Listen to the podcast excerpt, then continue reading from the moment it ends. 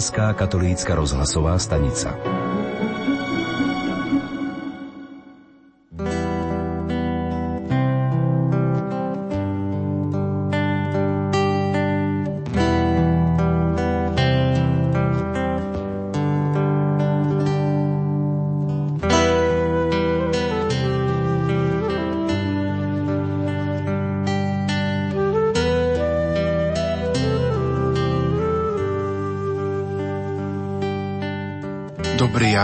Preláskavý Ježišu, pred Tvojou tvárou padám na kolená a s celou vrúcnosťou ťa prosím a žiadam, dobrotivo do môjho srdca vtlač city živej viery, nádeje a lásky, ako aj opravdivú ľútosť nad mojimi hriechmi a pevné odhodlanie ich napraviť.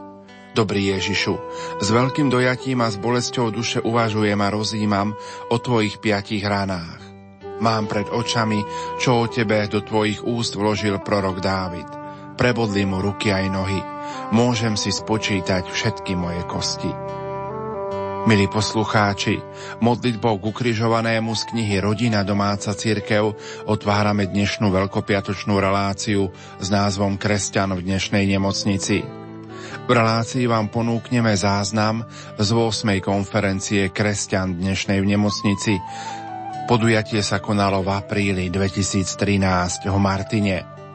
Spomínané podujatie organizovala Rada pre pastoráciu v zdravotníctve pri konferencii biskupov Slovenska v spolupráci s duchovnou službou v nemocnici a Katolíckou zdravotníckou úniou. Nerušené počúvanie vám zo štúdia Rádia Lumen Prajú Marek Rimovci, Diana Rauchová a Pavol Jurčaga.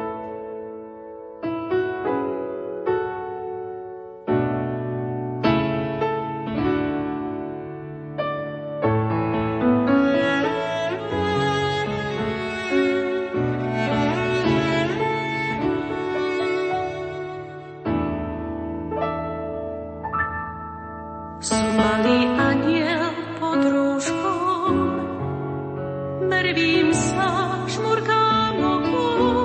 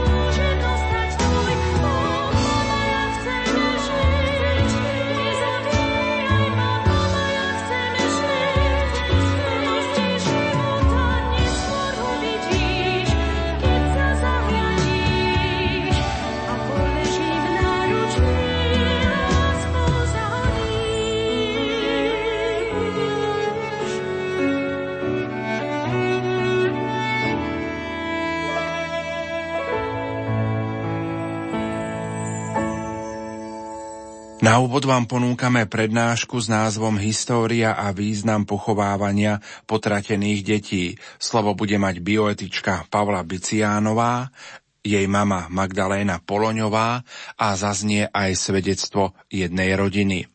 Pred každou prednáškou vám ponúkneme predstavenie prednášajúcich a potom samotnú prednášku.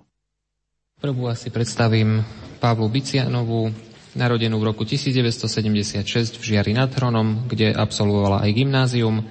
Neskôr ukončila štúdium na Pedagogickej fakulte Univerzity Komenského v Bratislave, odbor talianský jazyk a literatúra a následne študovala na fakulte bioetiky na Pápažskej akadémii Regina Apostolorum v Ríme, v Taliansku, kde získala licenciát z bioetiky. Taktiež e, po slovensky asi magisterské štúdium tam absolvovala. No, licenciát to je niečo ale také, že... Ešte. To magisterské bolo, ale nie je to až také podstatné. Dôležité je ten licenciát, lebo kvôli tomu som dneska tu, že som tam tu študovala tú bioetiku. A asi z tvojho kurikula spomeniem len tie posledné veci, že je odbornou, alebo teda bola odbornou garantkou, keďže teraz je na materskej dovolenke, odbornou garantkou Centra pre bioetiku rímsko-katolíckej Na biskupskom úrade v Banskej Bystrici a od januára 2006 je externou spolupracovníčkou subkomisie pre bioetiku Teologickej komisie pri konferencii biskupov Slovenska. Hneď predstavím aj mamu, keďže máte spoločný príspevok, takže pani Magdalena Poloňová je narodená v Novej Bani, vyštudovala strednú ekonomickú školu a neskôr mala pracovné skúsenosti u rôznych zamestnávateľov, nechcem to totiž naťahovať, takže aspoň to zostručním, že už 20 rokov je pro-life aktivistkou, externá spolupracovníčka Fóra života, iniciátorka pochovávania potratených detí na Slovensku, zakladateľka občianskeho združenia TOBY, ktoré sa zaoberá pochovávaním potratených detí, je iniciátorkou postavenia pomníka nenarodeným deťom v Žiari nad Hronom, je zakladateľka a dirigentka speváckého zboru Holúbky z kríža v Žiari nad Hronom, a venuje sa mnohým charitatívnym, či už viac menej civilným alebo cirkevne súvisiacím aktivitám. Nech sa páči. Ďakujem pekne. Ja by som len veľmi krátko na úvod povedala, teda vyjadrila takú radosť, že sme sa na tomto mieste vlastne stretli prvýkrát ľudia, ktorých, nazvem to, si Boh pozval do toho, aby sa začali pochovávať potratené deti. Je tu Juraj Jendrovský, ktorý pochováva potratené deti. Je tu moja mama, ktorá už 8 rokov bojuje za to, aby sa pochovávali potratené deti. Je tu Danka Obšesníková, ktorá má vlastnú skúsenosť, o ktorej pravdepodobne povie a tiež sa zasadila za to, aby v pohrebných obradoch na Slovensku bola aj formulka, ktorá umožní kňazovi pochovať potratené dieťa. A takisto sú tu aj manželia, ktorí povedia svoje osobné svedectvo touto bolestnou skúsenosťou. No a mňa si tiež Boh takýmto spôsobom povolal k tejto téme a môžem povedať, že vlastne ja som sa k bioetike dostala vďaka mojej rodine, vďaka mame, ktorá prijímala deti bez ohľadu na vek, na reakcie spoločnosti a tá moja láska k bioetike a k témam za život sa vlastne zrodila v našej rodine, takže som ďačná, že dnes tu môžem byť a podeliť sa s vami aj o túto ťažkú tému. A možno preto na začiatok, aby sme sa trochu dostali do tejto témy, by som poprosila, keby sme pustili jedno video. Skôr ako začne, ešte poviem, že toto video je od občianskeho združenia Defender La Vita con Maria.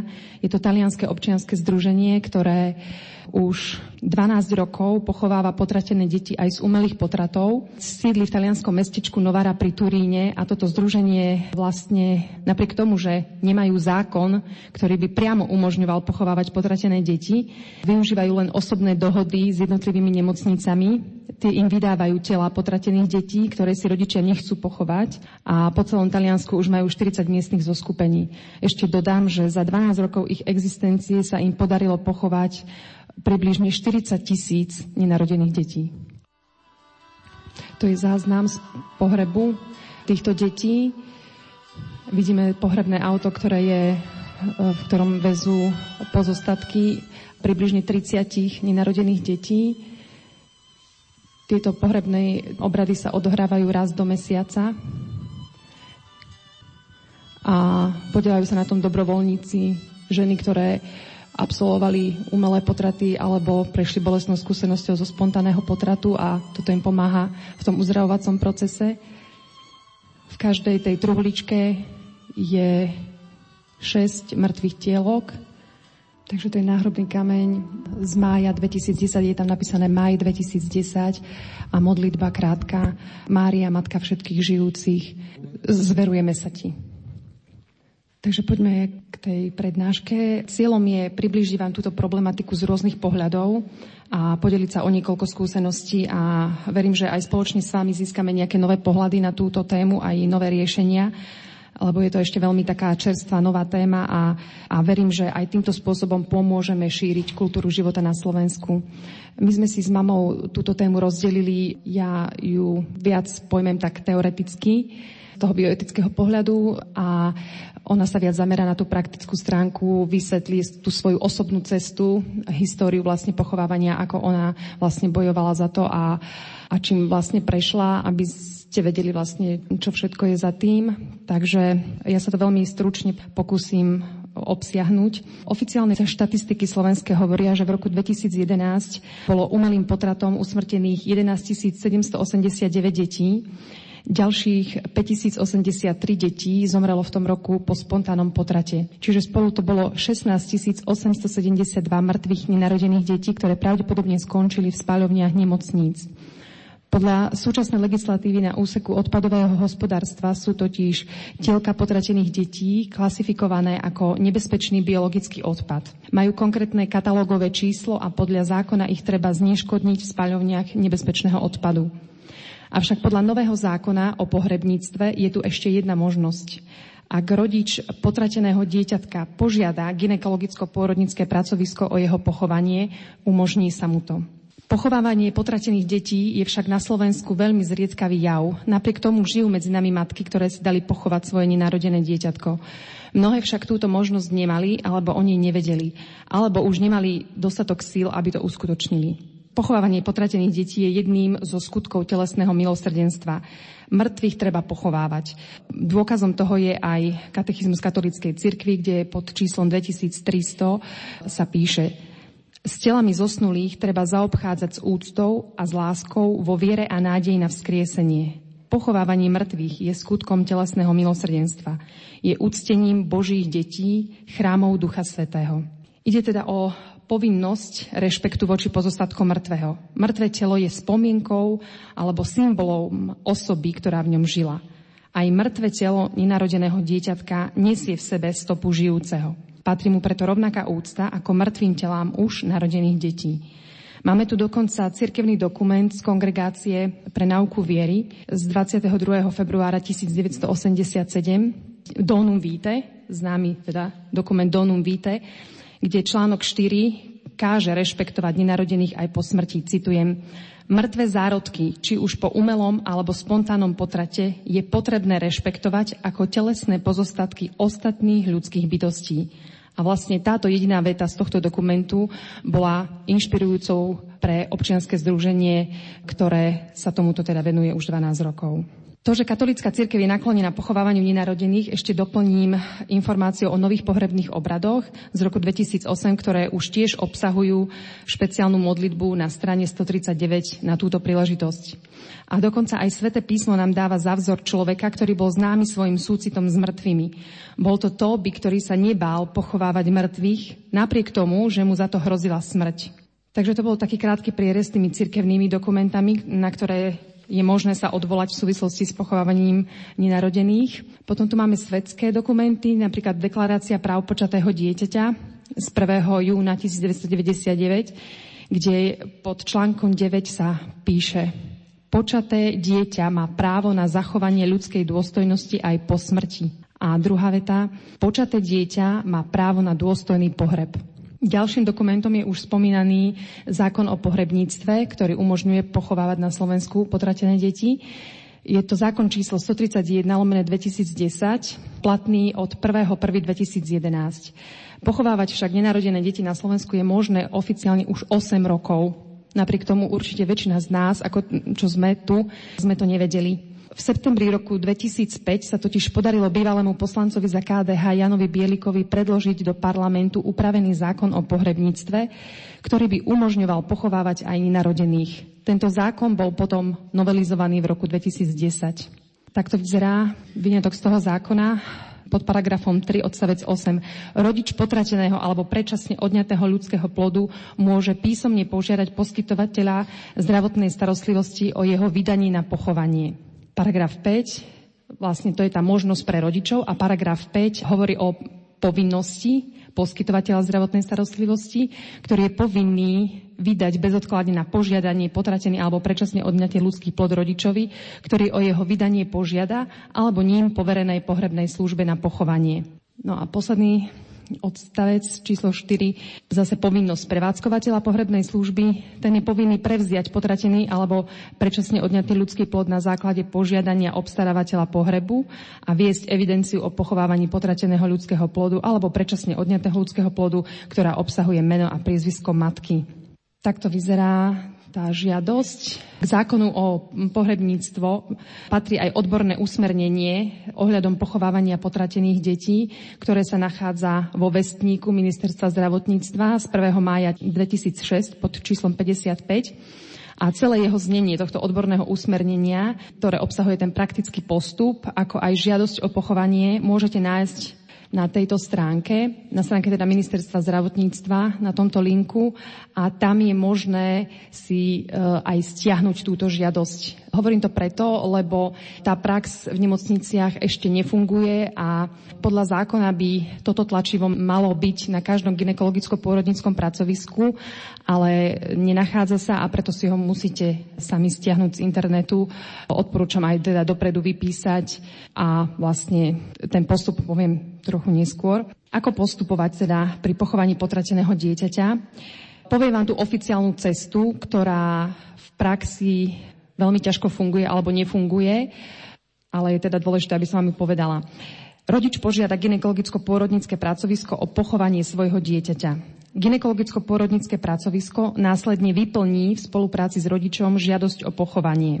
Žiadosť pozostáva z prvopisu a troch kópií. Originál zostáva na ginekológii a kópie sú spolu s pozostatkami dieťaťa zaslané na patológiu, kde sa ďalej skúma, prípadne dôjde aj k pitve v závislosti od veku dieťaťa. Jedna kópia zostáva na patológii, druhá sa odovzdá pohrebnej službe a tretia rodičovi. Nasleduje obstaranie pohrebu v pohrebnom ústave, čo je úloha rodiča. Patológia nakoniec vydá pozostatky na pochovanie a to vtedy, keď pohrebná služba predloží doklad o obstaraní pohrebu a ak sú splnené všetky podmienky podľa zákona. Následne výdaj zaeviduje podstate postup je takmer tento oficiálny, totožný, ako keď zomrie iný človek, či už dieťa alebo dospelý. Jediný rozdiel, čo je, že list o prehliadke mŕtvého sa nevyžaduje, pretože plody nie sú evidované v matrike a nemajú ani pridelené rodné číslo. Nahrádza ho žiadosť o pochovanie. A ešte posledná informácia. Pozostali nemajú nárok na pohrebný príspevok od mesta alebo obce, pretože nejde oficiálne ani o občana mesta, ani o občana obce. Tento zákon nefunguje v praxi, pravdepodobne preto, lebo chýba informovanosť na všetkých úrovniach. Nie sú informovaní lekári, nie sú informovaní rodičia, kňazi a preto považujem za vhodné, aby, ako som už spomínala, rodič mal vypísanú žiadosť o pochovanie už vopred, ktorú môže stiahnuť z internetu a prípadne aj ako dôkaz mať so sebou zákon o pohrebníctve spolu s odborným usmernením. Ak by rodičom napriek tomu nechceli vyhovieť, treba sa obrátiť na riaditeľa nemocnice. A ešte dodám, že by bolo potrebné vynechať z týchto, zo zabezpečovania týchto pohrebných formalít matku a vytvoriť tak dostatočný priestor na rozlúčenie sa s dieťaťom. Čo sa týka významu pochovávania nenarodených, považujem pochovávanie potratených detí za hlboký prejav úcty k ľudskému životu a v dnešnej situácii zo strany matky dokonca za odvážny skutok. Známy talianský kardinál, ktorý tu už bol spomínaný, Elios Greča, povedal, že na tento skutok nesmieme zabúdať. Nemôžeme ho zanedbať, pretože má obrovskú etickú a duchovnú hodnotu. Ak chceme obnoviť spoločnosť kultúrou života a lásky, musíme začať odtiaľto. Musíme začať od tohto malého, skromného gesta, ktorým je pochovávanie potratených detí. Pre niekoho to môže vyznieť trochu paradoxne. Ako sa môže skutok pochovávania, tak úzko spojený so smrťou, stať pro-life aktivitou? Čo nám to prináša? Aký to má význam? Skúsim to v krátkosti zhrnúť. Má to význam pre nenarodené dieťa. Tieto deti síce nemajú ani meno, ani hrob, nie sú nikde zaevidované ani v matrikách, ani na zoznamoch nezvestných, nemajú rodné číslo, ani umrtný list. Ale predsa medzi nami žili, aj keď len krátko. Pochovávaním pomáhame zviditeľňovať tieto nenarodené deti, priznávame im tým ich nenarušiteľnú hodnotu a stávajú sa skutočnejšími a stanú sa konečne rovnocennými s nami aspoň po smrti. Aj mŕtve telo nenarodeného dieťaťa nesie v sebe stopu žijúceho, preto mu patrí rovnaká úcta ako mŕtvým telám ostatných ľudských bytostí. Ďalej význam pre matku alebo pre rodinu nenarodeného dieťaťa je veľkou traumou pre matku prísť o svoje dieťa po spontánnom potrate. V tejto ťažkej situácii je však dôležité dať jej možnosť, aby sa mohla so svojim dieťatkom rozlúčiť. Väčšina týchto matiek nevie o možnosti pochovania. Niektoré zase nevládzu dotiahnuť až do konca všetky potrebné formality a preto to vzdávajú. Iné zase odmietajú akékoľvek ďalšie jatrenie bolestivej rány zo smrti dieťatka, ktoré tak túžobne očakávali. Avšak ako potvrdzujú odborníci, možnosť rozlúčky a žialenia nad stratou dieťaťa naopak pomáha v uzdravovacom procese. Matka sa lepšie vyrovnáva so stratou a rany sa tak môžu zahojiť oveľa rýchlejšie. Myslím si, že každá matka, ktorá precítila bolesť zo straty svojho dieťaťa, však skôr či neskôr pocíti túto vnútornú túžbu ešte raz sa dôstojne rozlúčiť so svojim dieťatkom. Chcela by poznať miesto jeho posledného odpočinku, kde sa môže kedykoľvek zastaviť, priniesť kvety, pomodliť sa a my by sme jej v tom mali pomôcť. No ďalší význam pre spoločnosť. Pochovávanie nenarodených je súčasťou šírenia kultúry života. Je to odkaz spoločnosti, že si uctievame nenarodených aj po smrti. Že boli členmi nášho spoločenstva a že ich pokladáme za rovnocenné ľudské bytosti ako tie narodené.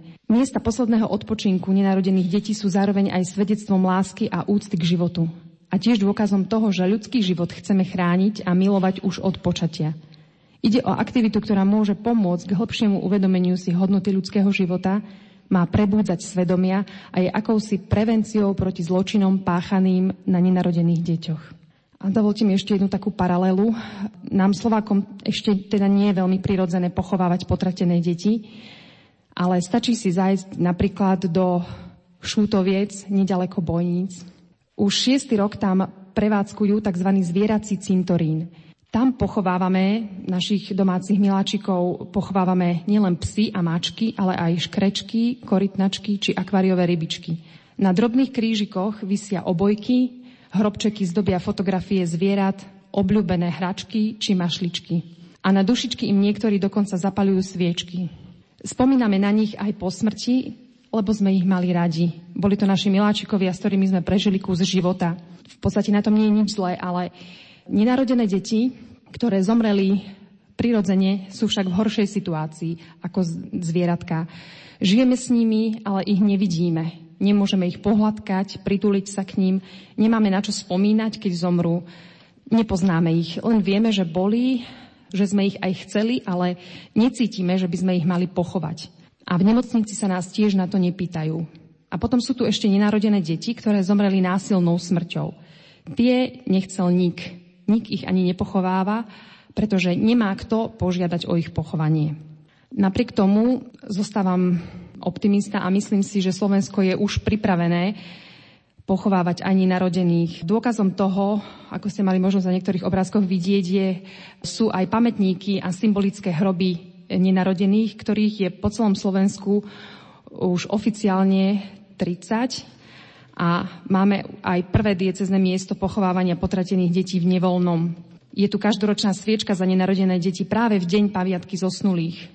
Sú vykričníkom, mementom a majú burcovať a vyzývať.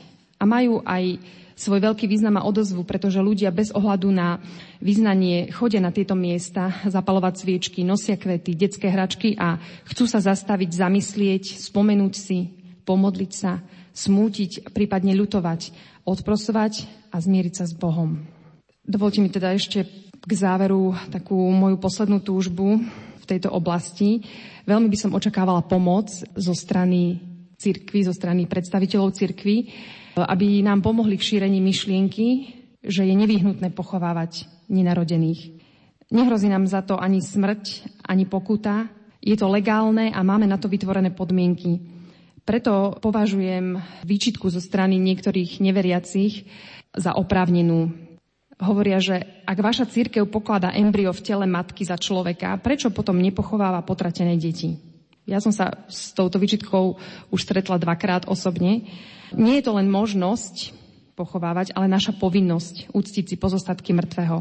Neveriaci by skôr o nás mali hovoriť toto. Pozrite sa, ako si vážia nenarodený ľudský život. Veď oni tie deti dokonca pochovávajú.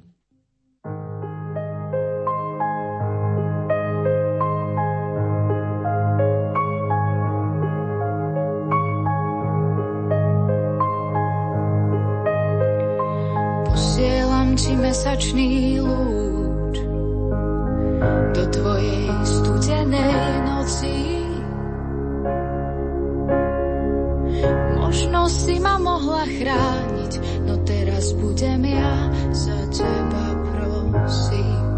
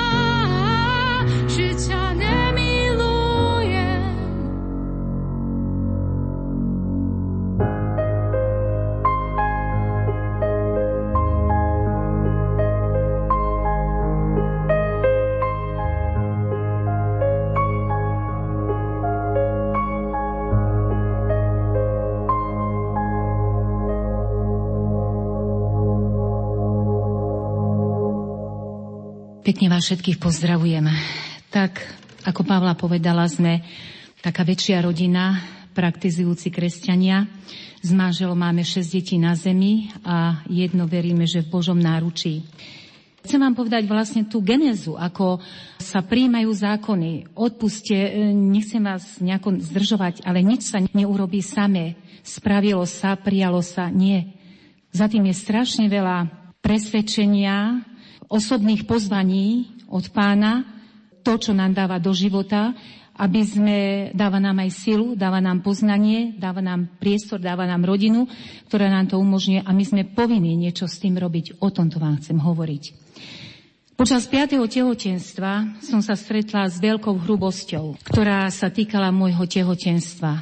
A to ma vyburcovalo na urážky som odpovedala scenárom hudobno-slovného pásma Nechajte maličkých žiť. Na jar roku 2003 som ho ukázala otcovi biskupovi Rudolfovi a on položil ruku na scenár a povedal s prekvapením, s dojatím, toto robte, máte moje požehnanie. Niekoľko desiatok vystúpení dnes už 23-ročným zborom Holúbky z Kríža sme urobili na Slovensku a tento program potom bol aj vydaný na kazete v roku 1994 k roku rodiny Nechajte maličkých žiť sa prostredníctvom relácie a Jarky Homolovej dostal aj do celého Slovenska a poslucháči si vyžiadali aj jeho reprízu. V roku 1995 otec biskup Baláš k 75. narodeninám nášho vtedajšieho svätého otca Jana Pavla II. osobne mu to odozdal v Ríme.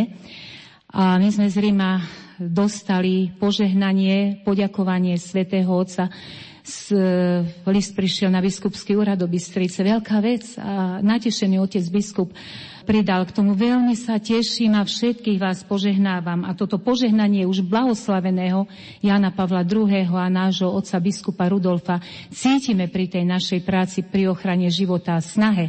To je služba životu Bohu a ľuďom cítime dodnes. V roku 1997 sme v rodine kvôli kliešovej borelióze prišli teda o naše šieste dieťatko v deviatom týždni. Vtedy som veľmi precítila bolesť matky nad stratou dieťaťa, pritom som mala doma 5 zdravých detí.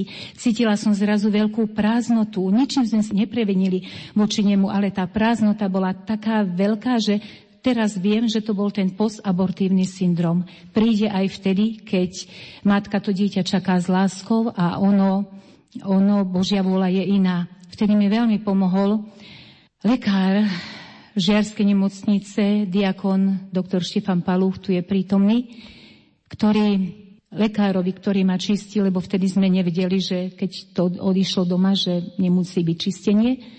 A on povedal, viem, že toto dieťatko nebolo plánované, ale veľmi chcené.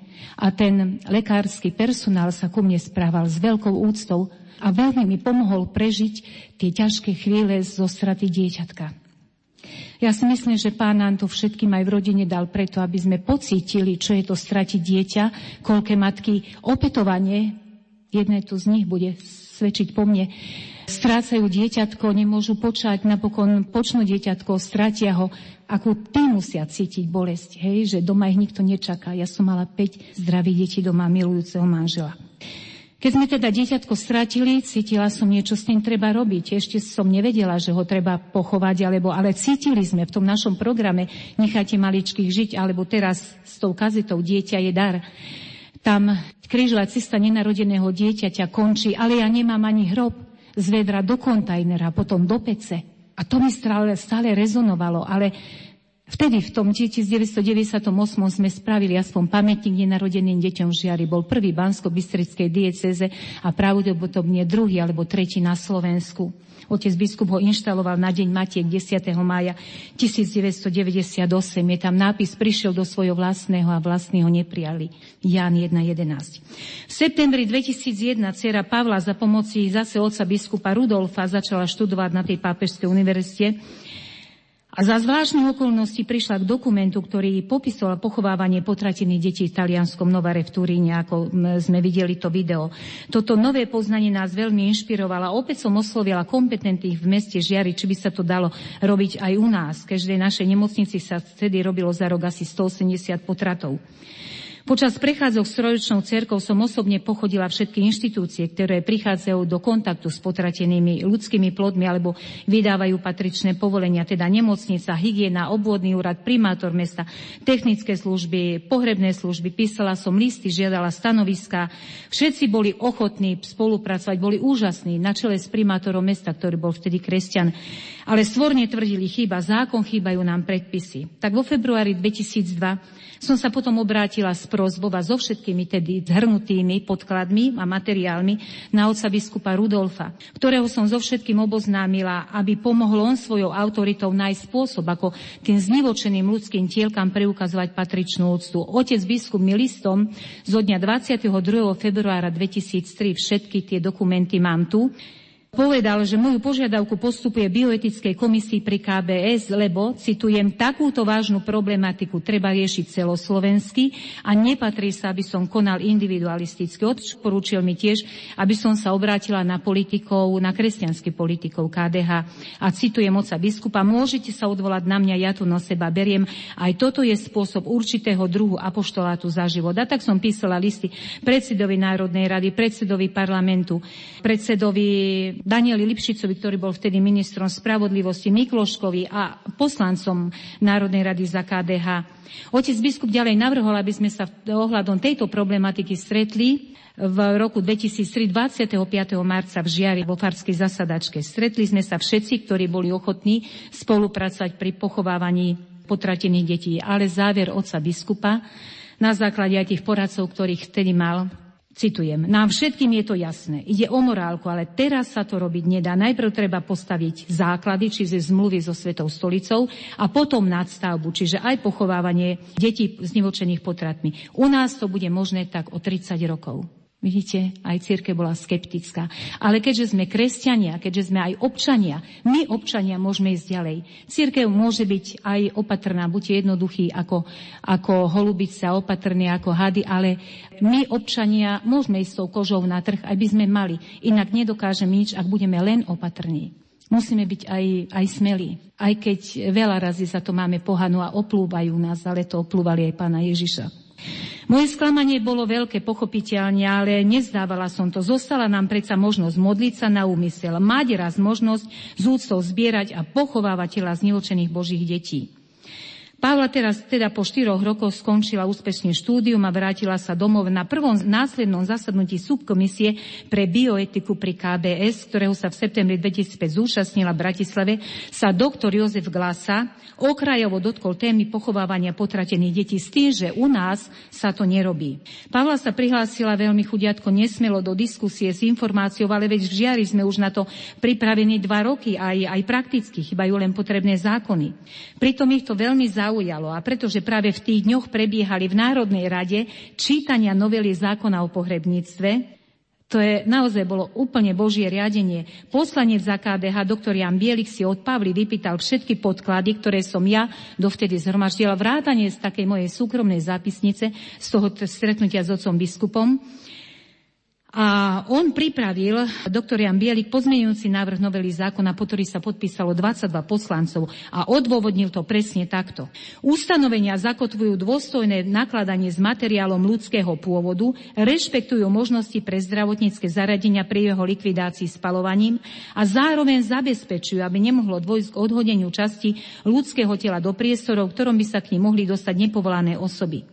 Pochovaním potrateného alebo predčasne odňatého plodu sa tiež umožňuje rodičom dieťaťa psychicky sa vyjadriť s jeho stratou. Vtedy bola parlamentná kríza, ak si to pamätáte, v roku 2005, ktorú vyvolalo Ruskovo áno. Bela Bugar riadil schôdzu 23. septembra Jan Bielik sa prihlásil do rozpravy v druhom čítaní a predložil pozmenujúci návrh zákona o pohrebníctve. A tak 23.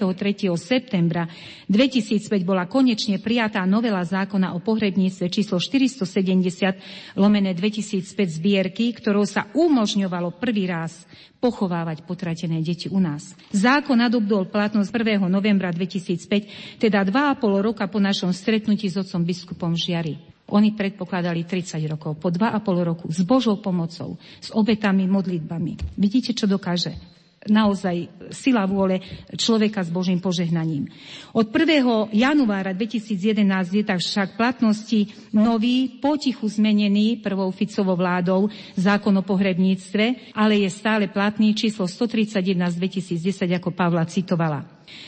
V zápase za život sme ďalej pokračovali a vydali sme v roku 2009 teda za pomoci sponzorov toto CD v počte tisíc kusov, ktoré sme, ako som vám povedala v, tom, v tej prvej reakcii na pána doktora Hašku a pána docenta, toto CD v počte tisíc kusov, aby lekári, kňazi alebo aj verejnosť, ktorá sa stretne s matkou, ktorá váha prijať svoje dieťatko, aby ho darovali, aby vypočula toto hudobnoslovné pásmo a, a veríme, že zmení svoj názor. Potom ešte v roku 2012, tiež som to hovorila, 3000 kusov sa znovu vydalo vďaka poslancom za KDH. Ešte, ak by bola vôľa, mohli by tieto CDčka už za naozaj veľmi nízku cenu byť ďalšie vydané. Je to súčasťou apoštolátu za život. Moje stanovisko. Verejnosť je naozaj o prijatí zákona málo informovaná. V praxi sa veľmi ťažko tento zákon uplatňuje. Pochovávanie všetkých potratených detí je neoddeliteľnou súčasťou kultúry života. Preto bolo potrebné založiť občianske združenie, ktoré by v súčinnosti príslušného farského úradu, nemocnice, mestského úradu a cintorínskych služieb za pomoci dobrovoľníkov, tak ako aj v Novare pri Turíne, zabezpečovalo aspoň raz za mesiac obrad pohrebu takto potratených detí, vrátanie uloženia ich pozostatkov na vopred určené a pripravené miesto. A v nevoľnom je od 22. februára 2012, čiže presne 2 25 rokov od podpísania inštrukcie Donum Vitae, ktorú podpísal vtedajší kardinál Ratzinger, neskorší náš svätý otec Benedikt XVI. Presne 25 rokov na deň bolo inštalované to pietné miesto, kde sa môžu pochovávať potratené deti. Prvé na Slovensku. Už nebudem hovoriť, ako toto pietné miesto vlastne vzniklo, hoci je to veľmi pre nás veľmi dôležité. Monsignor Marian Bubnec ho teda 22. februára 2012 inštaloval na Popolcovú stredu.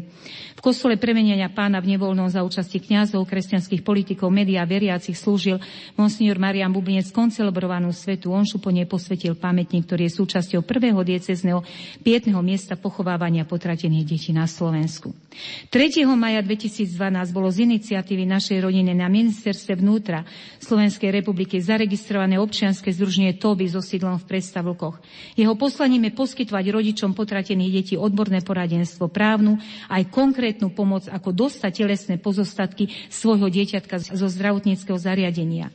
Odborným garantom je Pavla Poloňová Bicianová. Občianske združenie TOBY zabezpečí aj pochovanie telesných pozostatkov tých potratených detí, o ktoré nikto neprijaví záujem. Ja verím, kým sa budú legálne u nás deti zabíjať umelými potratmi, tak e, sa nám podarí aj pochovávať deti z týchto umelých potratov. To bude, a verejne, to bude tiež taký veľký, silný apoštolát. My, zdravotnícky personál, rodičia, dáme si zabiť dieťa, ten personál nám to vykoná, však ešte dostane za to aj zaplatené. Druhý to s láskou zoberú, s veľkou úctou a pietou pochovajú. Myslím, že to naozaj potrebné. Církev hneď reagovala vlastne aj zásluhou Danielky Obšasníkovej. Tiež v roku 2008, myslím, mali výjsť nové církevné pohrebné obrady a na tej strane 139 je tam aj modlitba pri pochovaní nenarodených potratených detí. Vlastne na základe svojho zákona sa môžu pochovávať tieto potratené deti. Už je to naozaj jasné a takto sa nám oveľa rýchlejšie podarí presvedčiť verejnosť, že nám vydajú, a nielen rodičom, ale aj nám, možno tomu občianskému združeniu, telesné pozostatky potratených detí a budeme ich pochovávať aj tých zumelých potratov.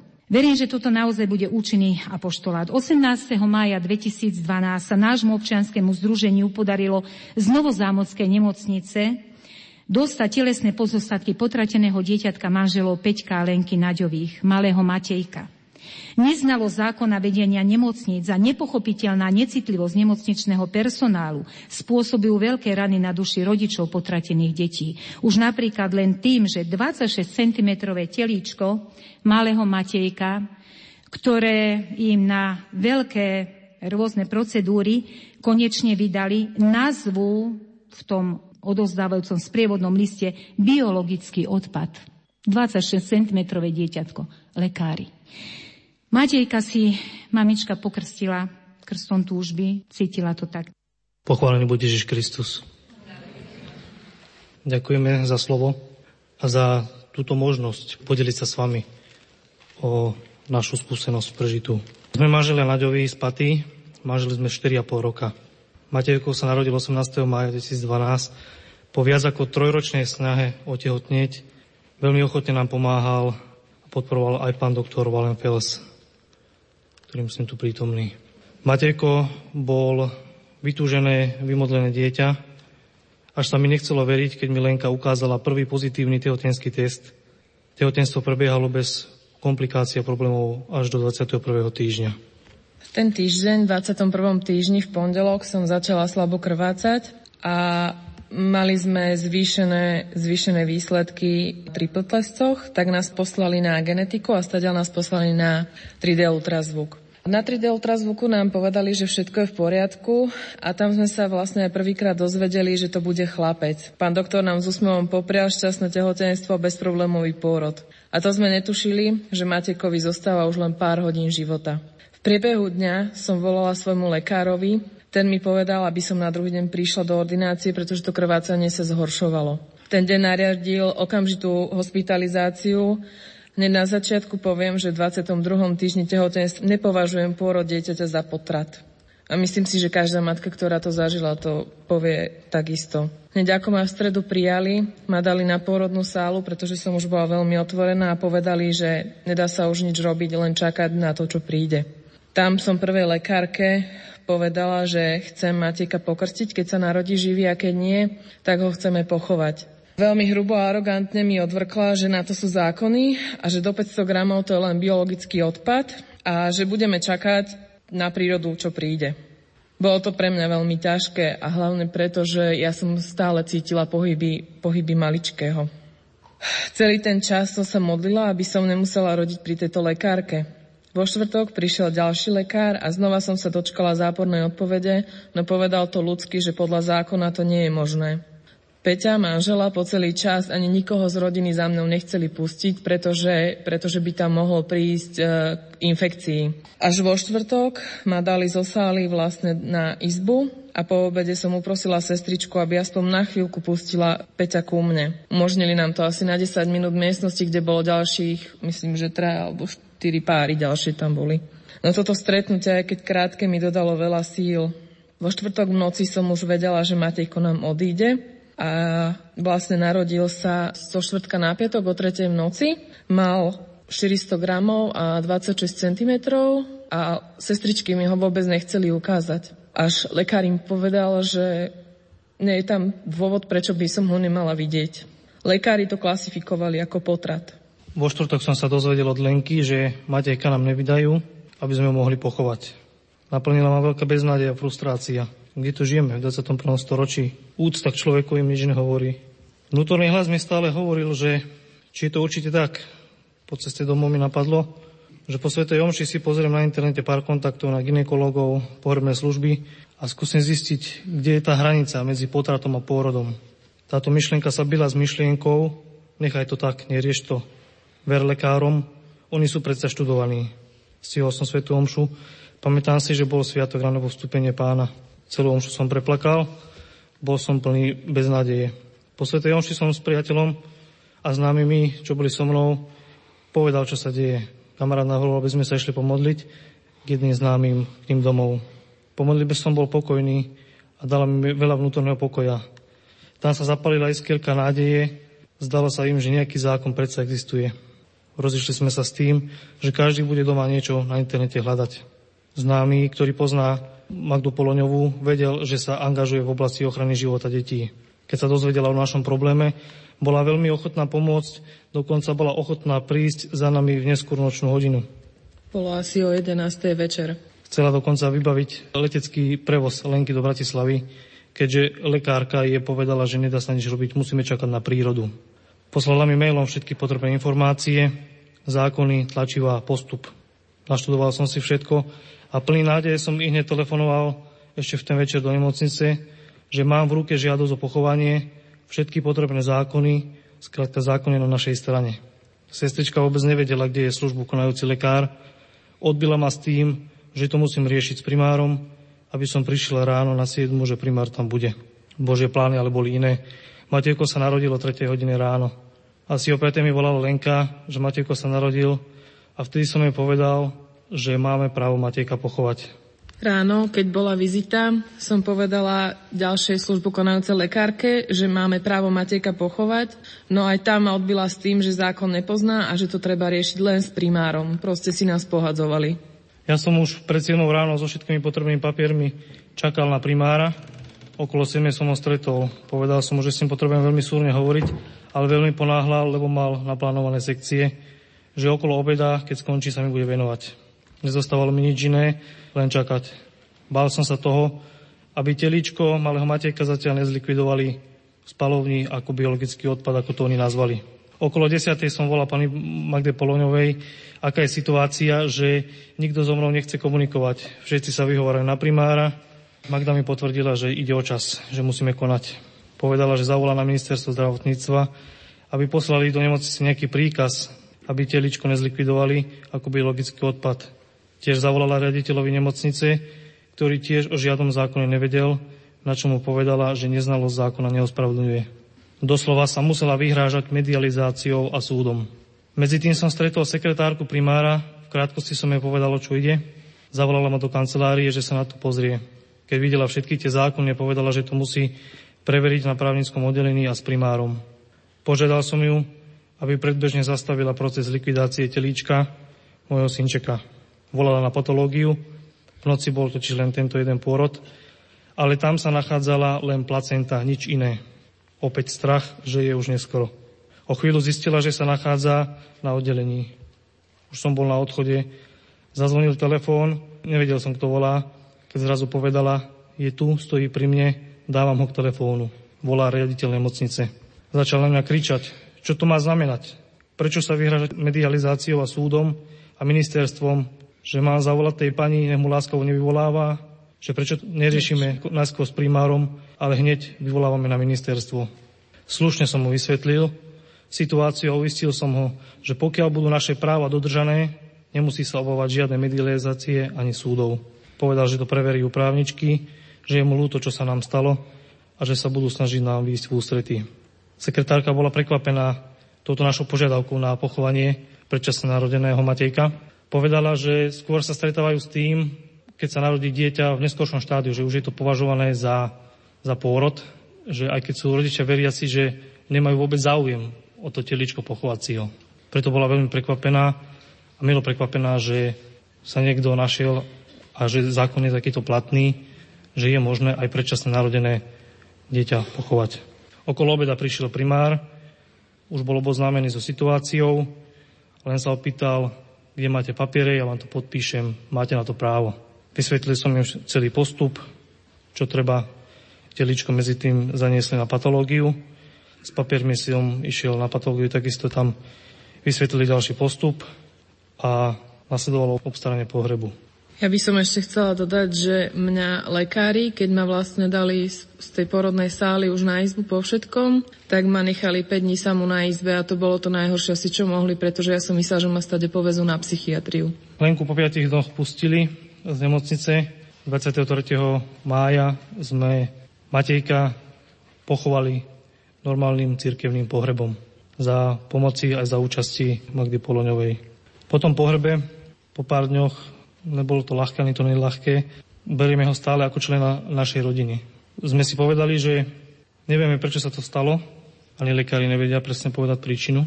Sme si povedali, že nemôže to zostať len tak zabudnuté.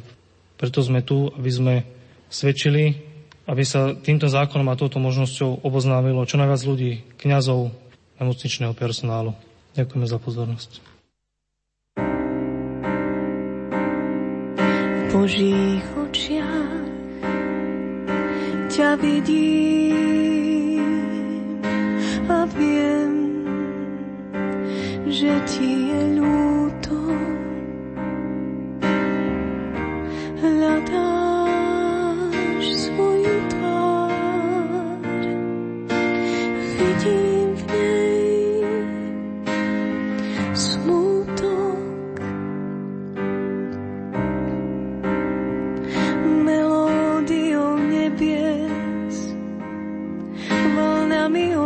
oblakov ti posielam úsmev Tóny Božích rúk sú modlitbou. Zaznieť spolu skúsme. Mami, v tvojom lone Boh spieval o mne pieseň, zašepkal, že nás chce k sebe privinúť Povedz prečo tu na zemi spolu nie sme v modlitbe. Môžeme navždy spočinúť.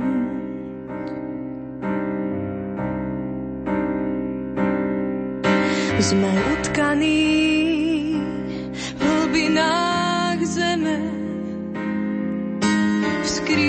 skrytosti stvorený.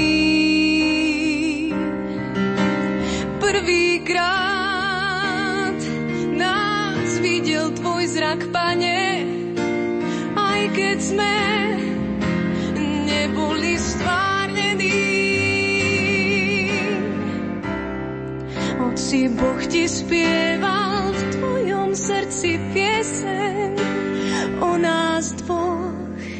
Zašepkal, chcem vás privinúť. Povedz prečo tu na zemi spolu nie sme v modlitbe môžeme navždy. Aj keď tu na zemi teraz spolu nie sme, v modlitbe môžeme navždy spočinúť.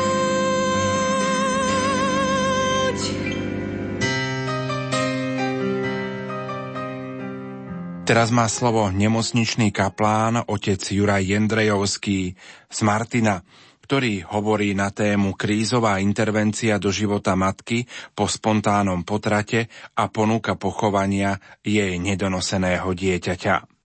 Milovaný, tajomstvo zajtrajšieho sviatku Božieho milosrdenstva úzko súvisí s mnohými, ktorým sa venujeme počas tejto konferencie, kvôli ktorým sme tu. Ďakujem zdravotníkom z bývalého biotického stretnutia, ktoré ma na začiatku jesene minulého roku v Banskej Bystrici vybrali, aby som odprezentoval túto tému.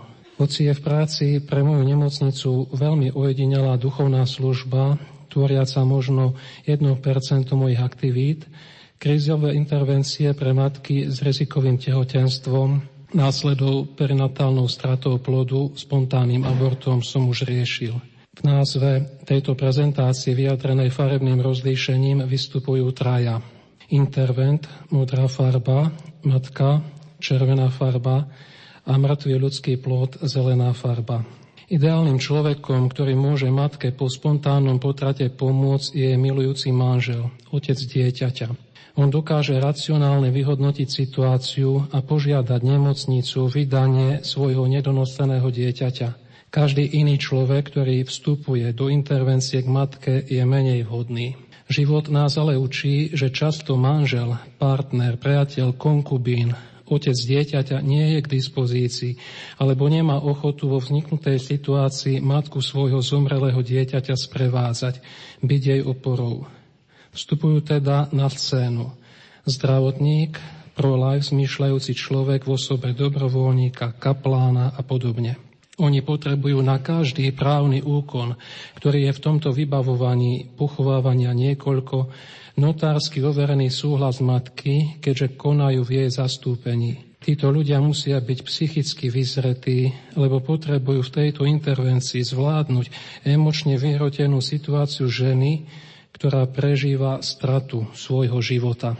Matka po spontánnom potrate prechádza fázami šoku, smútenia nad stratou života, obviňovania seba i ľudí okolo seba, pokiaľ má osobný vzťah s Bohom a jeho obvinuje. Postupného racionalizovania, prijatia straty, často podporeného vedomím, že má anielika v nebi, že dostane a príjme nový ľudský život do svojej maternice. Iba v tomto poslednom štádiu prichádza u nej k oceneniu toho, že jestuje na nejakom cintorine miesto, kde je nedonosené dieťatko pochované. Tam sa môže niekedy zastaviť, vrácať sa tam a modliť, prežívať aj radosť prijatia tohto počatého dieťaťa do svojho materstva a do svojej rodiny. A tu je už výsledok nášho konania pre uzdravený život matky po perinatálnej strate. Kresťanská tradícia, podporená biblickým učením i lekárskou vedou, nás vedie k prijatiu ľudského života spojení mužskej a ženskej pohlavnej bunky. O tej chvíle sme aj prirodzeným inštinktom vedení k úcte voči počatému životu. Kresťanská prax počiarkuje k tomu ešte pozornejšiu úctu k bezbranému, vyvíjajúcemu sa životu, ktorý nemá možnosť žiadnej seba obrany. Strata tohto počatého života je sprevádzaná pietou a pokiaľ je ľudské telo už viditeľne sformované do orgánov, rodičia majú možnosť dôstojne pochovať odumretý plod. Je to skutkom telesného milosrdenstva. Konanie v tomto duchu zo strany veriaceho človeka, ktorý je angažovaný v službe pre matku po spontánnom potrate, je vyjadrené aj v hesle emeritného trnavského arcibiskupa Roberta Bezáka, že totiž len milosrdenstvo je tou skutočnosťou, ktorá nás podnecuje a poháňa, aby sme konali v prospech pravdy. Tá je obsiahnutá v našom vyznaní, že ľudský život je úctyhodný od počatia. Najsilnejšou obranou pravdy o počiatku života, o ochrane počatých je v našej úcte voči tým, ktorí počas svojho vnútromaternicového vývoja zomierajú pokiaľ sa rozhodneme chovať k ním dôstojne a pochovávať ich, sme najsilnejšou, hoci nemou výčitkou v antikoncepčnej, konzumnej a pro-choice spoločnosti. Vyrástli nám na slovenských cintorínoch a pietných miestach pamätníky obetiam interrupcií. Skutočnosť, ktorá vypovedá o iniciatíve pro-life orientovaných strávcov života. Výrečnejším svedectvom o vzniku ľudského života podľa mňa budú hroby, v ktorých budú telesné pozostatky zomrelých detí pred narodením.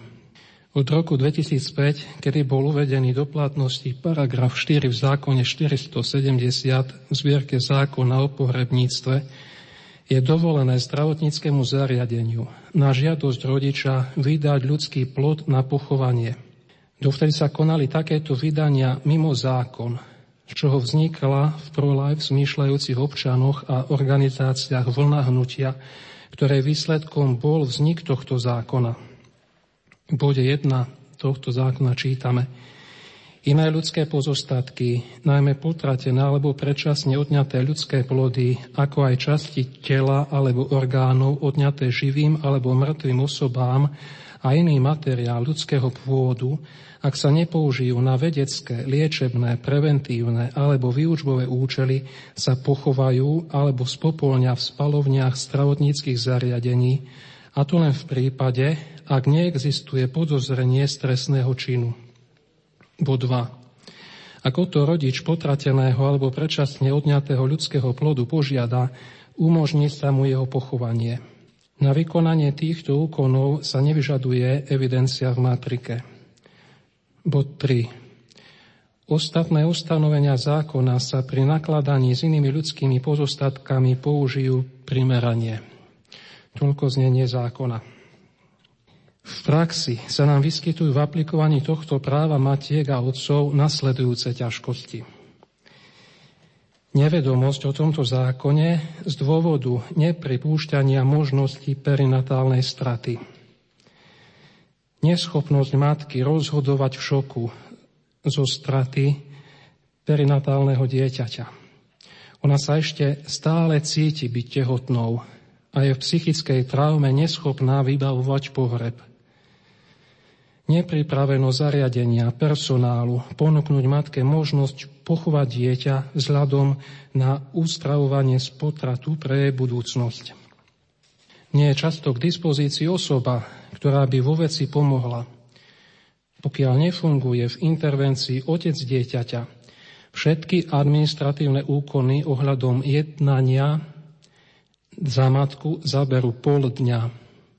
Bez chápajúcich a empatických ľudí v pohrebníctvách je nemožné dohodnúť ceny za služby so zľavou. Z patológie vydajú mŕtvý plod iba pohrebnej službe, ktorá zabezpečí prevoz dodávkov. Miesto, kde má rodina hrobové miesto, je často veľa kilometrov od nemocnice. Najmenšia detská truhlička, ktorá je k dispozícii na trhu, je zbytočne veľká pre ľudský plod vo veľkosti 7 až 25 cm. Stačila by menšia, veľkosti plodu primeraná. Pokiaľ by aj taká truhlička bola vyrobená, treba kopať hrob detský, Norma hĺbky hrobu pre nedonosené dieťa nie je stanovená. Všetky tieto a mnohé ďalšie služby, ktoré sa dotýkajú pravidiel a postupov konania ohľadom pochovávania nedonosených, sú pre pozostalých rodičov veľmi bolesnou finančnou záťažou, kvôli ktorej mnohí od pochovávania svojho prenatálneho dieťaťa odstupujú. Je veľkým darom niekto, kto vo vzniknutej situácii túto záťaž zoberie na seba. Bola vyslovená i žiadosť o pochovanie, hoci v praxi nebolo možné vydať plod, ktorý strátil dlho trvajúcim odumretím v lone matky integritu. Nebolo ho možné jednoznačne identifikovať. Tu sa ukazuje použiteľnosť tohto zákona iba v druhom trimestri. To je 13. až 24. týždeň od počatia. Pred 13. týždňom býva problém ho určiť alebo nájsť. A od 25.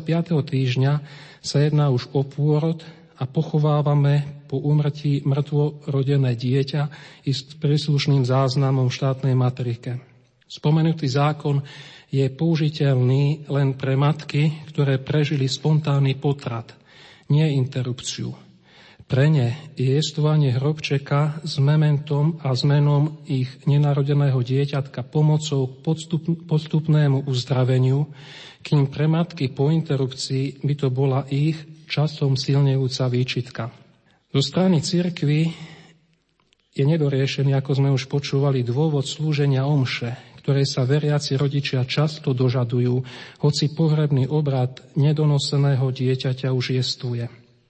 Panuje jej neschopnosť byť nápomocný v sprevádzaní rodičov, najmä matiek v čase smútenia, tam je na mieste i služba modlitby príhovoru vnútorného uzdravovania. Zo strany štátu sa vo vzniknutom zákone dáva možnosť pochovávať dokonca i časti orgánov žijúcich alebo zomrelých, čo vložené do jednej vety s prenatálnou stratou vyznieva trochu ironicky. Církev sa stavia k ľudským orgánom, ktoré sú odobraté napríklad pri amputáciách, netvoria integrálny celok s ľudským telom, nie pietne a nepochováva ich. Zo strany spoločnosti je cítiť rozpačitosť. Pokiaľ sa rodič domáha pochovania svojho prenatálneho dieťaťa, stretne sa s ňou pri vybavovaní pohrebu, čo je možné chápať niekedy, ako sme aj počuli od manželov evangelizačne. Z toho všetkého nám vychádza, že v legislatíve ukotvený zákon nemá veľkú použiteľnosť. Naozaj sa stalo, že 8 rokov jeho existencie prinieslo iba málo intervencií, ktoré nám dnes umožňujú oveľa ľahšie ustravovať najmä matky z postabortívneho syndrómu po spontánnom potrate. Celé to najmä o nás, ktorí prichádzame do kontaktu s perinatálnou stratou a svojim vplyvom na svojom mieste môžeme sa zaangažovať do použitia tohto zákona. Bez nášho záujmu vidieť skutočnosť v širšom kontexte pre zdravú budúcnosť najmä matky dieťaťa, samotný zákon akokoľvek ústretový bude iba hluchým výkrikom. Ďakujem vám pekne za pozornosť.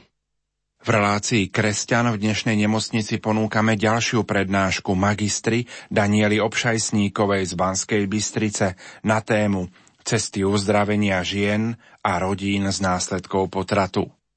Ja si veľmi vážim túto možnosť podeliť sa s vami o niekoľko poznatkov, ktoré som doteraz nadobudla v oblasti problematiky uzdravenia emocionálnych, psychických a duchovných rán, spôsobených potratom, umelým alebo spontánnym, pričom vo väčšej miere sa budem venovať programom uzdravenia po interrupcii. S touto tematikou som sa bližšie zoznámila po mojom druhom spontánnom potrate začiatkom roku 2010, keď som sama prežívala úzkosť, beznádej, letargiu, hnenáladovosť, čiže určité známky toho postabortívneho syndromu.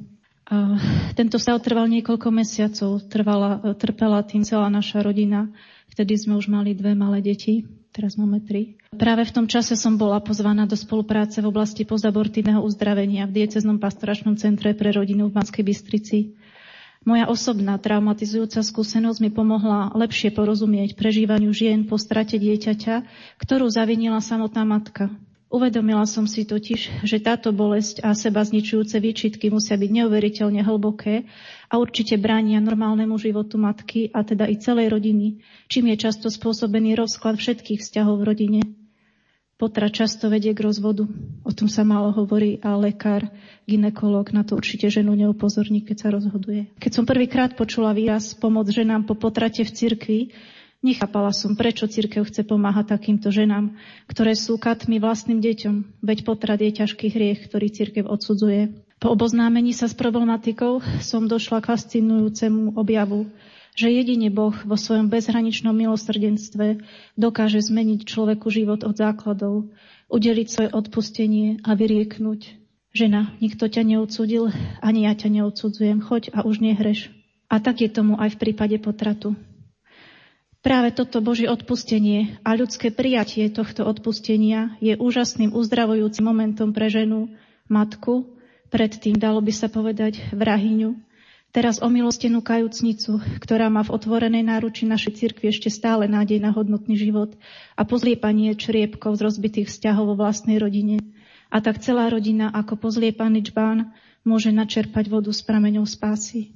Mojím prvým krokom služby postabortívneho uzdravenia bola príprava letáčikov pre ženy a rodiny po umelom i spontánnom potrate, ktoré sú akoby barličkou po spracovávaní oboch týchto bolestí. Hneď po prvom pracovnom stretnutí v Centre pre rodinu ohľadom služby postabortívneho uzdravenia v januári 2010 som šla pomodliť sa zveriť to všetko Bohu. Šla som do katedrály a tam som stretla určite nie náhodou autora tohto úžasného súsošia, Martina Hudáčeka, s ktorým som sa ja už predtým poznala. Keď sme sa dali do reči, povedal mi, že práve tvorí svoju bakalárskú prácu. Toto súsošie obletelo svet, to bola jeho bakalárska práca. Už je na mnohých miestach v zahraničí. Keď mi to dielo vtedy opísal, bolo mi jasné, že v tomto diele je obsiahnuté všetko. Potrat, posmrtný život dieťaťa, bolesť matky, túžba dieťaťa po láske, odpustenie, zblíženie, milosrdenstvo, že prináša nádej pre ženy po potrate, Zvláštna náhoda, že sme sa vtedy stretli v úvodzovkách náhoda. Na Susošie som asi o tri mesiace som sa šla pozrieť do ateliéru a bol to pre mňa veľmi silný zážitok. Po zhliadnutí tohto diela vznikla pieseň, bola sa Lúč milosti. Opisuje toto súsošie, obsahuje kroky k uzdraveniu po potrate, poukazuje na Božie milosrdenstvo je nahraná na CD. To chce byť pomôckou pre ženy po potrate, aby našli pokoj. Toto Martinovo súsošie je veľmi silným bodom na ceste uzdravenia z následkov potratu. Že nám po potrate dáva veľkú nádej a tým, ktoré sa rozhodujú, či podstúpiť potrat, je varovným signálom. S Božou pomocou, čo skoro toto súsošie budeme mať aj v Banskej Bystrici, už sa na tom pracuje, takže sa tešíme. A teraz vám popíšem štyri cesty, akoby štyri rôzne spôsoby uzdravenia z následkov umelého potratu, ktoré však majú veľa spoločného. V zásade pri celom tom postabortívnom uzdravení vždy ide o zmierenie medzi ženou a potrateným dieťaťom a zmierenie medzi ženou a Bohom. Jednou z ciest uzdravenia je projekt Rachel. Zakladateľkou projektu je pani Victoria Thorne z Milwaukee z USA. Vicky Thorne je psychologičkou, venuje sa postabortívnemu uzdraveniu, teológii tela a biochémii. Projekt vznikol v roku 1984. Už odvtedy vlastne sa zoberá touto problematikou a má bohaté skúsenosti a veľmi bohatú a účinnú spätnú väzbu od ľudí, ktorým pomáhala. K pozabortívnej službe bola Vicky Thorne inšpirovaná priateľkou so seba deštruktívnym správaním, ktorá už jedno dieťa dala na adopciu a druhého sa vzdala interrupciou. Jej priateľka tvrdila, dokážem žiť s adopciou, ale nedokážem žiť s pocitom, že som nechala svoje dieťa potratiť. Vicky vybudovala sieť ľudí, odborníkov i lajkov, ktorá zahrňa poradcov, psychológov, sociálnych poradcov, lekárov a duchovných otcov zaškolených v danej problematike. Projekt zahrňa individuálne poradenstvo, podporné skupiny, linku pomoci pre ľudí v depresii a s myšlienkami na samovraždu, pomoc ženám, ktoré sa rozhodujú o potrate. Dnes je projekt Dráchel spustený v 140 diecézach a šíri sa do mnohých krajín sveta. Názov projektu je odvodený z biblickej udalosti knihy proroka Jeremiáša. Čuj v ráme počuť vzdychanie, prehorký plač, Ráchel narieka nad svojimi deťmi. Nedá sa potešiť nad deťmi, pretože ich niet. Proces uzdravenia v postabortívnom poradenstve tohto projektu pozostáva z niekoľkých sedení, prípadne víkendových stretnutí, ktoré prevažne obsahujú nasledujúce zásadné kroky, ktorými poradca ženu sprevádza. A tie kroky sú nasledovné. Ukončiť popieranie, nebať sa čeliť pravde v minulosti. To je tá katarzia, o ktorej hovorila aj pani psychologička. Lebo ženy si často nepripustia, že zdrojom ich mnohých problémov je potrat. Ženy si popieranie vybudujú akoby ochranný múr, ktorý im pomáha dištancovať sa od pocitu viny. Spoločnosť im v tom rada pomáha. Druhým krokom je odpustiť ľuďom spojeným s potratom. Bez odpustenia nikdy nedospie žena k uzdraveniu. Aj keď spoločnosť často tvrdí, že potrat je rozhodnutím ženy, štatistiky ukazujú, že žena je až na 95% k potratu dotlačená manželom, partnerom, rodičmi, lekárom a podobne. Kto si raz povedal, že prechovávať hnev a horkosť je ako piť a dúfať, že zomrie tá druhá osoba. Odpustiť je dôležité. Ďalším krokom dôležitým je uznať dieťa za osobu. Dať mu meno. Niektoré ženy tušia pohlavie dieťaťa, ak nie je dobré prosiť Boha o poznanie pohľavia dieťaťa, stáva sa tak pri čítaní svetého písma alebo v snoch. Ďalším krokom je poprosiť dieťa o odpustenie, odprosiť ho. Potom ďalším krokom je odpustiť sebe. Toto je často najťažšie v procese uzdravenia. Preto ženy prídu na svetu spoveď aj 20 krát, alebo možno aj celý život chodia s tým istým, že bola som na potrat pretože oni nedokázali sebe odpustiť a neprešli celým tým procesom uzdravenia, o ktorom teraz hovorím. Na toto samo odpustenie, ak je problém, ak má ona sama s tým problém, existuje určitá technika, ktorá tomu môže pomôcť. A to tak, že žena v prítomnosti píše list sama sebe do minulosti, ale hľadí na ženu v minulosti tak, ako na ňu hľadí Boh, súcitne a s odpustením. Ďalším krokom je napísať dieťaťu list s vyjadrením všetkého, čo žena cíti. Je dobre vypovedať všetky okolnosti minulosti, vyjadriť mu lásku a tak ďalej. Tým, že my píšeme, písanie listov je veľmi populárne v terapii, v psychoterapii, pretože človek analizuje svoje myšlienky, svoje pocity a tak vlastne ich dokáže lepšie spracovať. Ďalším krokom je zmieriť sa s Bohom, prosiť o odpustenie, vyznať hriech vo sviatosti pokánia a uveriť v Božie odpustenie a milosrdenstvo. Čiže žena naozaj, ak e, prichádza veľakrát na spoveď, tak neuverila Božie milosrdenstvo a to už hraničí s hriechom pýchy. Myslí si, že ja viem lepšie ako Boh. Ďalším krokom je slavenie obradu rozlúčky s dieťaťom. A to ako robiť takú náhradu za pohreb. Urobiť si malý obrad napríklad v kaplnke, zapáliť plávajúcu sviecu a vložiť ju do sklenenej nádoby, pričom vyslovujeme meno dieťaťa a odostávame ho Bohu do náručia toto môže byť sprevádzané hudbou, piesňou, básňami, citátmi z písma, čítaním listu dieťaťa a tak ďalej. Ten pohreb, ten obrad rozlučky je tiež veľmi dôležitý v tom, aby nastal pokoj. To je tak podobne, ako keď nám niekto blízky zomrie, tak sme strašne nekľudní, nepokojní. Veľmi nás to vyčerpáva a vlastne keď prebehne pohreb, vtedy sa aspoň tak čiastočne človeku uľaví že sme ho odovzdali. Nechať si spomienkový predmet, ktorý by dieťa pripomínal, napríklad detskú košielku, sošku anielika, zaramovaný obraz aniela a tak ďalej. Toto je taká základná línia, ktorú obsahujú tie programy uzdravenia žien po potrate. Ja budem hovoriť ešte o ďalších troch. Čiže zakladateľkou ďalšieho programu postabortívnej služby je pani Teresa Berg z Filadelfie, doktorka psychológie.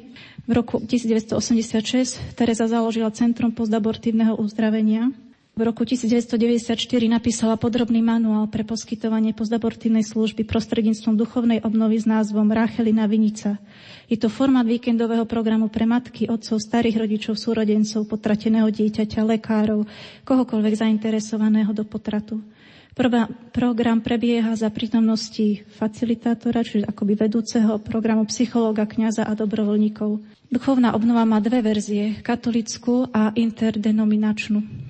Pani doktorka, keď sme sa s ňou stretli, hovorila o tom, že na túto duchovnú obnovu prichádzajú aj neveriaci, aj teda s rôznymi vierovýznaniami a že často práve pri spracovávaní tejto svojej straty v živote tohto postabortívneho syndromu vďaka tejto duchovnej obnove Vinica Ráchel si nachádzajú cestu k Bohu. Ide o veľmi intenzívny program skupinovej terapie. Je postavený na meditáciách úrivkov zo Svetého písma, pričom zúčastnení zapájajú skoro všetky zmysly, keďže svoju rolu zohráva slovo, hudba, vôňa, osvetlenie, dotyk, rôzne pomôcky. Na základe zážitkového vnímania jednotlivých státí sa v človeku otvára rana, vyplavuje hnev, človek spoznáva svoje pocity, uznáva svoj podiel viny, prosí o odpustenie, pomenúva dieťa, prichádza k zmiereniu, číta list dieťaťu a prepúšťa ho do náručia nebeského Otca. Ja som mala možnosť spolu s ďalšími tromi ľuďmi zo Slovenska zúčastniť sa zaškoľovacej duchovnej obnovy Vinica Ráchel za prítomnosti samotnej zakladateľky programu doktorky Burke v oktobri minulého roku vo Viedni. Bol to veľmi silný zážitok. Keďže sme mali si každý priniesť nejakú svoju bolesť, mali sme čo spracovávať. Ešte som chcela povedať, že tento program sa realizuje na viac než 700 miestach v 25 krajinách a stojí výlučne na dobrovoľníkoch. Je to veľmi zaujímavé má vynikajúci akoby samorozmnožovací systém. Ja len v krátkosti teda poviem, že momentálne pracujeme na tom, aby ten manuál bol preložený do Slovenčiny a chceme túto duchovnú obnovu Vinica Rachel spustiť na jeseň tohto roku aj u nás. Má veľmi silnú pozitívnu odozvu od ľudí, ktorí prešli týmto procesom uzdravenia. Ďalšou možnosťou znovu objavenia pokoja po potrate je program pani Sydney Masse z Floridy, je nazvaný Ramach International. Sidna Mase je ženou, ktorá v minulosti podstúpila potrat. Teraz vydáva svedectvo. Ako dcera baptistického pastora súcitne sprevádza ženy od popierania hnevu a žialu k odpusteniu, zmiereniu a pokoju. Pred týmto povolaním viedla službu krizového tehotenstva v organizácii Focus on the Family. Ponúka pomoc ženám, ktoré sa rozhodujú o potratie, upozorňuje na alternatívy potratu, ako aj na rizika potratu, a to najmä prostredníctvom siete centier pre krízové tehotenstvo. Vydal niekoľko publikácií, príručík DVD, ktoré môžu ženy, mužov i príbuzných potratených detí sprevádzať na ceste k uzdraveniu, a to v rôznych formátoch, napríklad 9 až 12 týždňový program, 60-dňový program. Táto cesta uzdravenia je založená na biblických zamysleniach a skúmaniach statí z Biblie v rámci baptistického vierovýznania. Čiže to je taká cesta, majú svoj nejaký zdroj ako protestanti, ako dôjsť k ceste zmiereniu. Nechcem tým popierať vôbec ich hodnotu, ale teraz si uvedomí napríklad, keď čítame knižky od pani Sidney Mase, že ona hovorí, že stačí uznať a vyznať hriech pred Bohom v súkromí svojho srdca. Jej z pochopiteľných dôvodov nespomína svetu spoveď a podobne. A posledným mne známym spôsobom, možno najviac akceptovateľným pre ľudí, ktorí nevstúpia do ničoho, čo pripravuje v zásade e, niektorá církev, hej, majú nejakú averziu. Je program NEST. Skratka znamená New Experience for Survivors of Trauma. V preklade nová skúsenosť ľudí, ktorí prežili traumu. A protagonistom tohto terapeutického programu je psychológ Andrej Winkler z Polska. A v tejto terapii sa venuje ľuďom, ktorí prekonali rôzne životné traumy, medzi inými i traumu spôsobenú stratou dieťaťa po potrate. Dnes je týždňový program vo forme skupinovej terapie 14 a 16 ľudí. Vymenujem niektoré fázy. Otvorenie minulosti, hľadanie príčin problému, práca s pocitom viny, odhaľovanie masiek, prežitie smutku, zmierenie, budovanie nových vzťahov, rozpoznanie vlastných potrieb a osobných hraníc, ako sa starať o seba a o iných. Hoci každý deň sa začína svetou omšou, program je postavený čiste na ľudskej, psychologickej rovine. Andrej Winkler, hoci je veriaci katolík, tvrdí, že človek vo svete duchovná akoby utekal od reality a nechcel jej čeliť priamo. Uvádzal príklad, že človek napríklad sedí v kaplnke hodinu po nejakej hádke, len aby sa upokojil a dokázal sa usmievať, ale problém nie je schopný riešiť. Má takýto názor. Program zahrňa prednášky, zážitkové aktivity, písanie listov, táto terapia je veľmi hodnotná, je však finančne náročná, preto je menej dostupná. Na Slovensku ešte dnes neprebiehal. Niektorí Slováci sa ho zúčastnili v Čechách a snažíme sa vyjednávať o cene a dotiahnuť aj tento program k nám. A pre nás je ako pre vás zdravotníkov dôležité si uvedomiť, že tam, kde sme, môžeme pomôcť ľuďom, ktorí prežívajú ťažké stavy po potrate, niekedy depresie, niektorí sa zoberajú i samovražednými myšlienkami Môžeme človeka vypočuť, byť empatický, zaujímať sa o neho, dať letáčik, poskytnúť informácie, nasmerovať ho k poradenským programom. Ešte chvíľočku sa povenujem, čo s tým, ak teda príde k strate, k samovolnej strate dieťaťa. Prípade, že sa stretneme so ženami, rodinnými príslušníkmi po spontánnom potrate alebo po pôrode mŕtvého bábetka, môžeme pomôcť nasledujúcimi krokmi. Treba uznať, že žena má právo smútiť lebo stratila prísľub, ktorý dostala. Rodina stratila niečo, na čo sa tešila. A je dobre sa vyhybať klíše, ktoré my tak radi si myslíme v dobrej voli, že veď e, to môže pomôcť. A zvykneme hovoriť, však netráp sa, veď bude ďalšie dieťa, alebo mohlo by byť choré, tak buď rada, alebo veď už máš jedno, alebo máš už dve, na čo tie ďalšie, alebo je to tak lepšie. Nie lebo rodičia to cítia tak, že by nemali prežiť vlastné deti. Čiže tomuto sa radšej vyhybať. Treba nechať ženu sa vyrozprávať. Najťažšie to majú asi manželia tých manželiek, lebo žena hovorí možno aj celý rok alebo kým sa nejak aspoň tie hormóny neupokoja a je možno náročné niekedy ju počúvať. A ja v takom prípade odporúčam, aby si žena písala denníček, kde by mohla vyrozprávať tie svoje pocity. A je dobre vedieť pri tom, že reakcie na každý potrat, a to aj u tej isté ženy, sa môžu veľmi líšiť. Môžu byť veľmi prekvapivé pre ňu samú, ako aj pre najbližších. Môžu sa aj časom meniť. U niekoho môžu nastať neskôr. Je dobre ubezpečiť ženu, alebo teda aj otca, že dieťa je teraz v Božom náručí. Tu už ako otec rektor hovoril o encyklike Jana Pavla Evangelium Vitae. Treba sa modliť za ňu, možno najlepšie modliť sa s ňou, aby ju Boh oslobodil od úzkosti a depresie, aby mala silu sa venovať práci a rodine, aby ju Boh požehnal novým životom. Môžete odporúčiť dať odslúžiť ďakovnú svetomšu za dar života a za ostravenie rodiny. A ešte posledný bod. Pomôžte jej a rodine dôsledne sa rozlučiť s dieťaťom, ak je to možné pochovať. Ak nie je, ak nie je, tak sa odporúča napríklad aspoň zapáliť sviecu na cintoríne alebo na potnickom mieste, zaramovať si fotku anielika, dať mu meno ako dar, napísať mu list, dať odslúžiť tú svetú omšu alebo urobiť si nejaký taký malý rozlúčkový obrad v súkromí. Ešte by som chcela povedať, že je veľmi ťažké, ako toto bol prípad spaty manželia, čo hovorili, že žena vlastne, keď porodí v neskôršom štádiu tehotenstva dieťatko, oni jeho zoberú. Zdravotníci jeho zoberú, nedajú jej možnosť ani sa rozlúčiť, ani nepovedia o možnosti pochovať. A ona prežíva strašnú prázdnotu. Viacero žien mi to takto rozprávalo. Chcel by som možno aj vás, zdravotníkov, poprosiť, aby ste aj kolegom rozprávali o tom, že ako dôležité je v tom prípade, že žena porodí to dieťatko, opýtať sa jej, či chce sa s ním rozlučiť. Možno, ak vyzerá zle, zabaliť ho do plynočky a dať rodičom možnosť sa mu prihovoriť. Možno ho dať do náručia a rozlučiť sa. To vlastne má veľký význam pre ich ďalšie prežívanie a spracovanie bolesti. Ďakujem za pozvanie a vám za pozornosť. Milí poslucháči, v uplynulých minútach sme vám ponúkli záznam z 8. konferencie Kresťan v dnešnej nemocnici, ktorú organizovala Rada pre pastoráciu v zdravotníctve pri konferencii biskupov Slovenska v spolupráci s duchovnou službou v nemocnici a katolíckou zdravotníckou úniou. Požehnaný veľkopiatočný večer vám zo štúdia Hrádia Lumen Prajú Marek Rimóci, Diana Rauchová a Pavol Jurčaga modrým nebom, tam sme sa stretli pred dávnym časom na malej lúčke plnej kvetín. Spieval som piesen pre malé deti. Kratučko piesen, len za pár tónov, o vtáčom speve, o speve zvonov. Kratučko piesen, že boli sami, keď sa ich zdali, ich vlastné mami.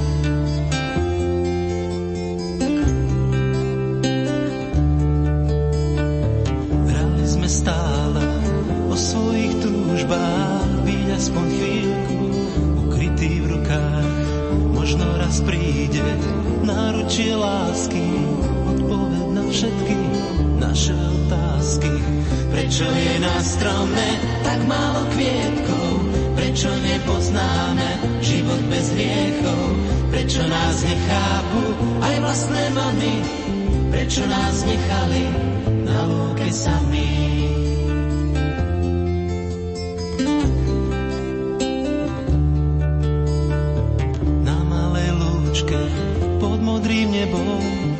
Možno ich stretneš, nie ich málo. Na malé lúčke krdiel detí budú ti spievať o svojom nebi. Kratučku piesen, len za pár tónov, o vtáčom speve, o speve zvonov. Kratučku piesen, že boli sami, keď sa ich zdali, ich vlastné